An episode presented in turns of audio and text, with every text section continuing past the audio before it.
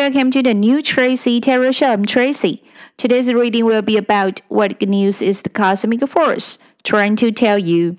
Let's begin by picking three tarot cards. The cards are the Hierophant, Queen of Cups, and the Four of Swords.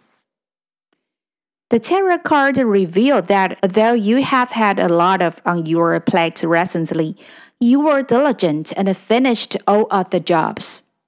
And now it's time to end this stage and move on to the next one. You will begin to pay more attention to your personal affairs. At this time, it's better for you to keep a low profile and progress slowly, steadily, diligently, and calmly.